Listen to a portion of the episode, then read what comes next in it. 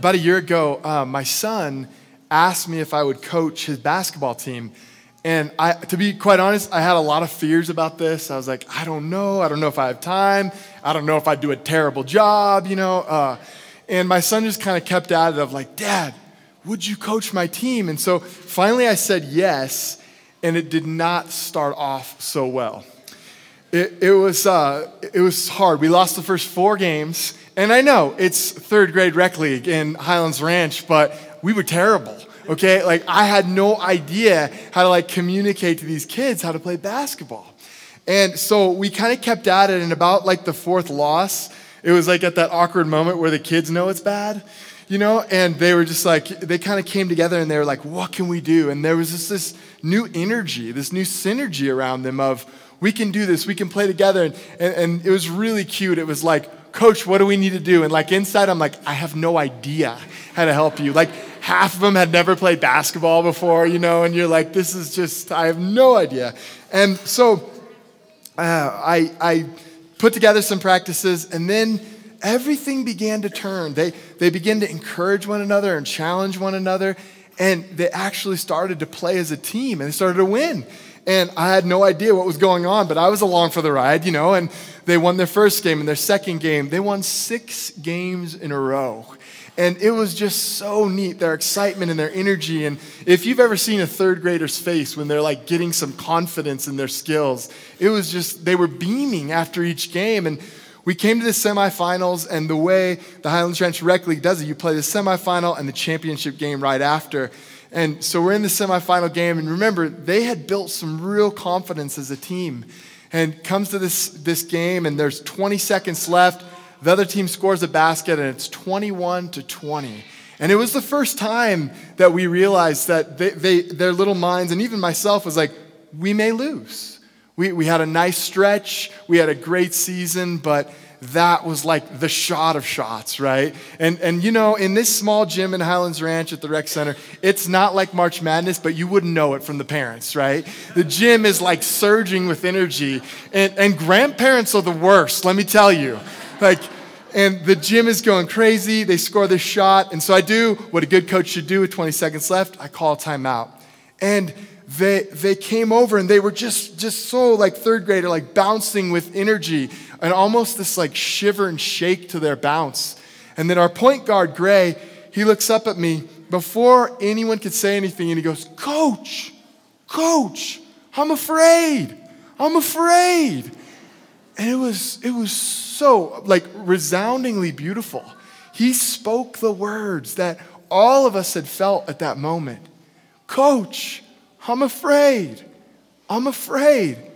And I looked into the eye of each one of the, the team, and we, we were afraid because the reality that our season could come to the end, the reality that we had worked for, they had believed they could win this championship, and now they were 20 seconds away from maybe losing it. Coach, I'm afraid. I'm afraid. And I wonder today if you have ever been afraid. I wonder what situations in your life have sort of caused you late at night in the silence of your own heart to say that courageous statement of my friend Gray I'm afraid. I'm afraid. Robert Solomon, this philosopher, he teaches us that our emotions or our internals are primary to what it means to be human. Um, instead of just being sort of subjective feelings that we have, our emotions guide and direct our lives. Instead of dismissing emotions, Robert Solomon says that emotions are what help us find our way in the world. Emotions help us to find meaning and purpose, and our emotions are almost like this internal uh, GPS system we have in our life to navigate and direct ourselves in life. And ironically, emotions trigger us to deeper intellectual thought, deeper reasonings, but our emotions, our internals, are what guides us. And we've been in this series called The Eternal Internal, looking closely at these different internals and thinking deeply about what it might mean.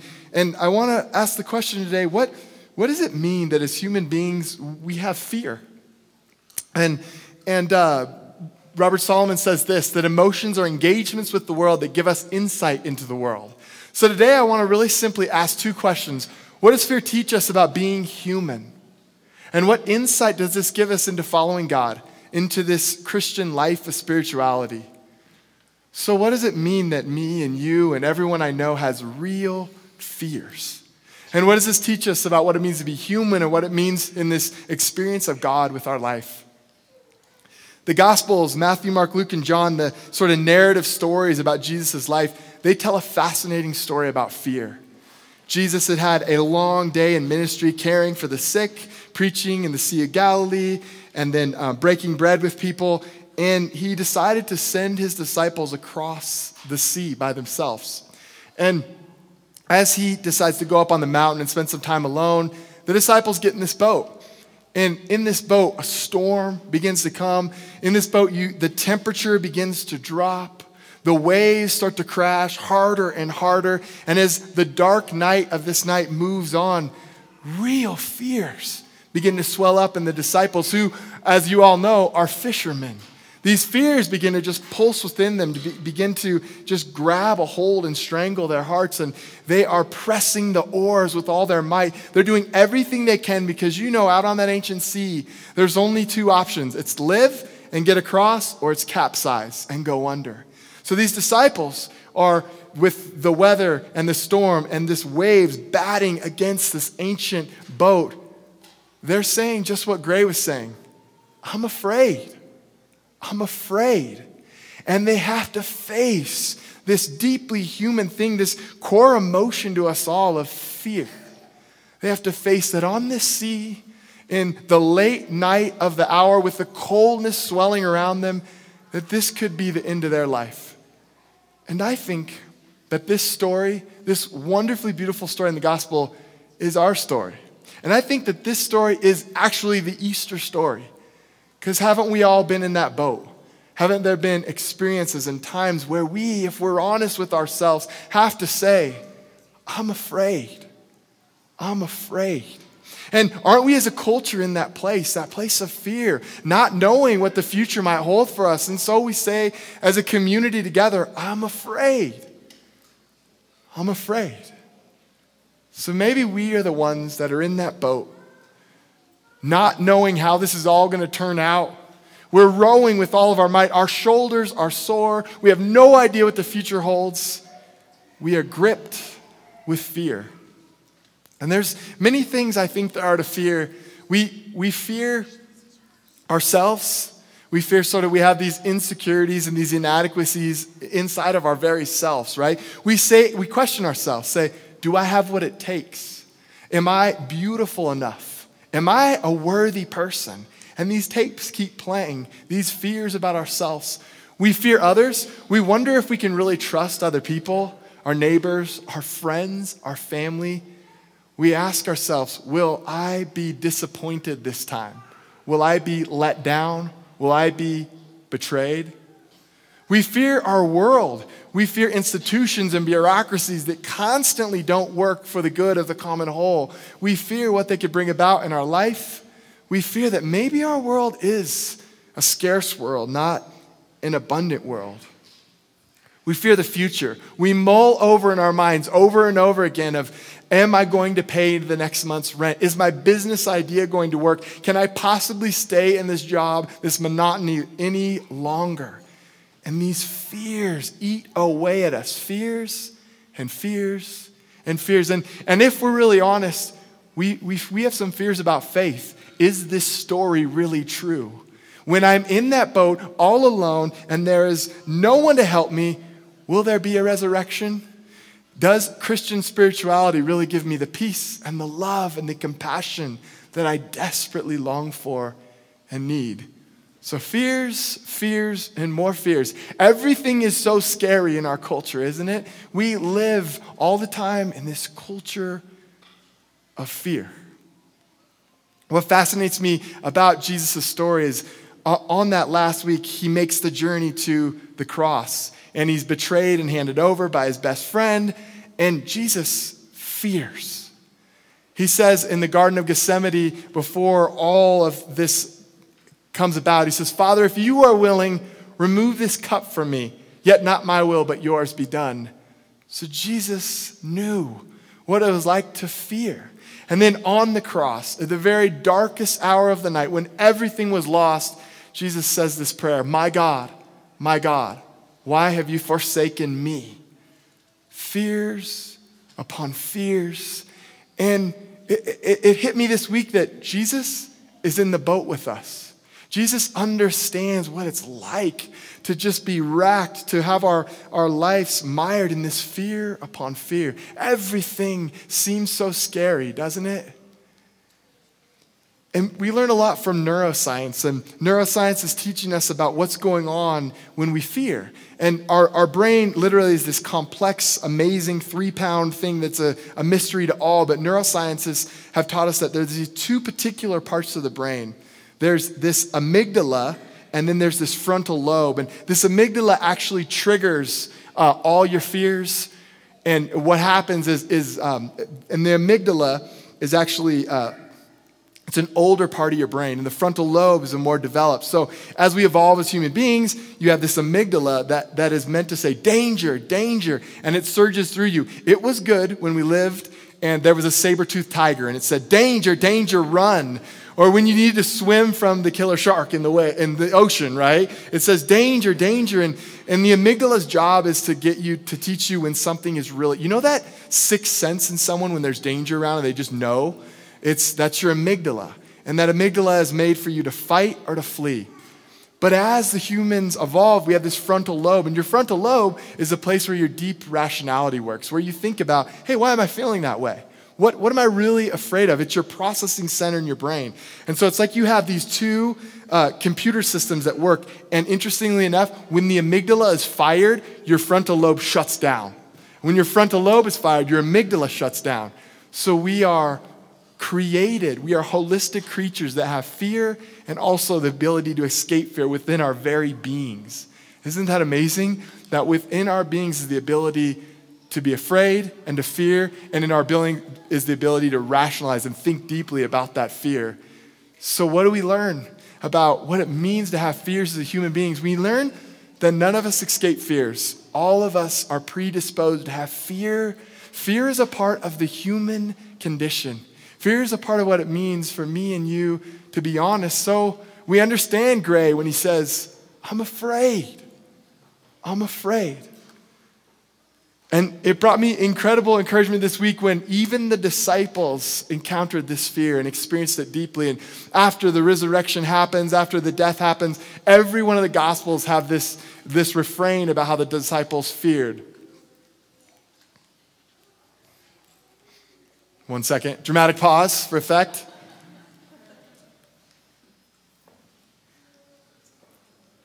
There you go. So they left the tomb quickly with fear and great joy and ran to tell his disciples. See this fear.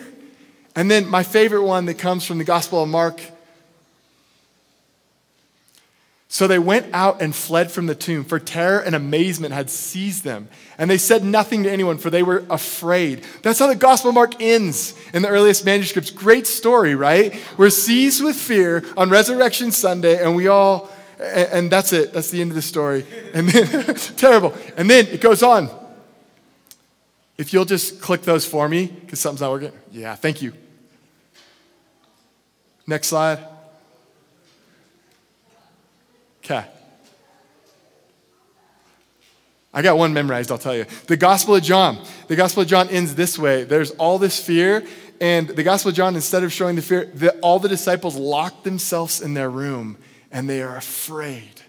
And then the, she's going to get to it. But um, there we go. Next one. Next one. Boom. There we go. Next one. Yep. I love technology. Sing your Napoleon Dynamite with me now. Napoleon Dynamite on Easter Sunday. Amazing. Okay, there it is. And it happened as they were greatly perplexed about this that behold, two men stood by them in shining garments. Then, as they were afraid and bowed their faces to the earth, this fear and fear and fear. And then, and then here it is in the midst of our fears, there's this astonishing, this mysterious, this beautiful experience that happens that on those waters, while we're in that boat, while we don't know if anything can happen, Jesus appears. Jesus comes to us. And Jesus says these incredibly beautiful words to us.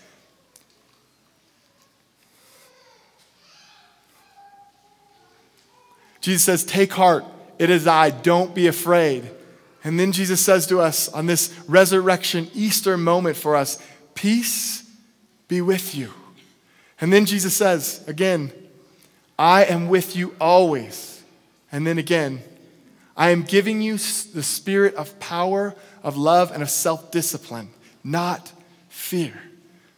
So, the message of Easter Sunday is although what it means to be human is to fear, it's your fears are no longer first place because of what God has done in your life. Fear is not the reigning reality. Next slide, please. It's like this I heard that when you play the chord on a violin, that another violin in the room will sing the same tune. So it's as if through this death and through this life and through this resurrection, Jesus has played this violin chord for us. And this is a violin chord of, of love and of compassion and of grace upon grace. And what this beautiful chord does is it sings this tune so loudly that it resonates with the human heart, that it calms every fear we once thought, that it literally brings forth, it resounds so deeply within us that it um, causes our, the image of God that is within every heart to know that love is the thing that triumphs, no longer fear. It puts fear in its proper place, a secondary position, and it puts love where it belongs as the top reality of our life. Fear doesn't define us, love is the thing that shapes us over and over again. So, next slide. For God so loved the world that he gave his one and only Son. And then there is no fear in love, but perfect love casts out fears. So, what do we learn about what it means to be human? we learn that we all have fears and that what it means to live in real community with one another is to be honest about those fears, to not be afraid, to call one another, and to cry out when we need to and say, I'm afraid. I'm afraid. And what insight does this give us into this adventure of Christian spirituality? It reminds us that fear is a terrible first chair. Fear sings a terrible solo right? Fear should never be in the driver's seat of our life. And Jesus has made the world so that fear is now singing, that love is now the thing that sings the solo. That love is the thing that breaks through to our hearts. That fear takes its place in its useful ways when we run from saber-toothed tigers like we do all the time in Highlands Ranch. And love is the thing that leads us into the future, that allows us to look at our world the horizon of our world filled with possibilities filled with abundancy, because it's the message of love, the message of this victory over the deepest, darkest fears that we celebrate on Easter morning. That your life now does a transformation to putting love in the first chair, of allowing your heart and your life to be shaped by compassion and grace.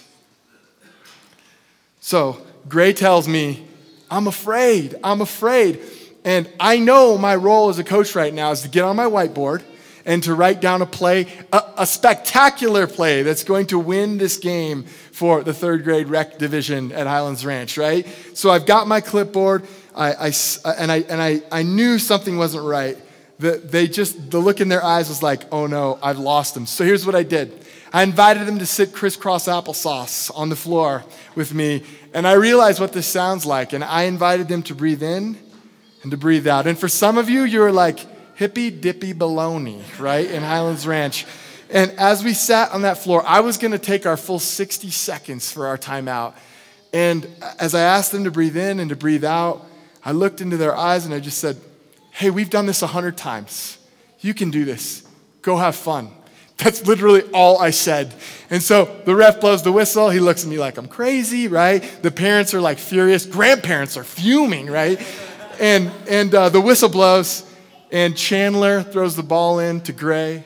And Gray dribbles up the court, and you can just tell they're on this mission. And, and Gray passes the ball to my son Trey, and Trey takes this hard drive to the basket, and he passes it to Tate. And as the seconds are winding down, Tate puts up a shot off the backboard, one second left, swish, we won. It was incredible.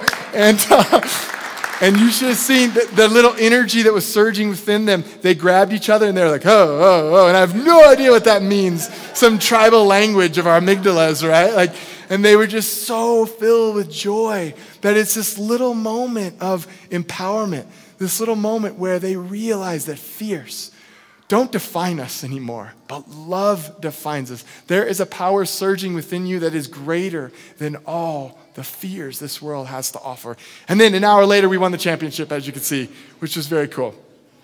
So, as we conclude this morning,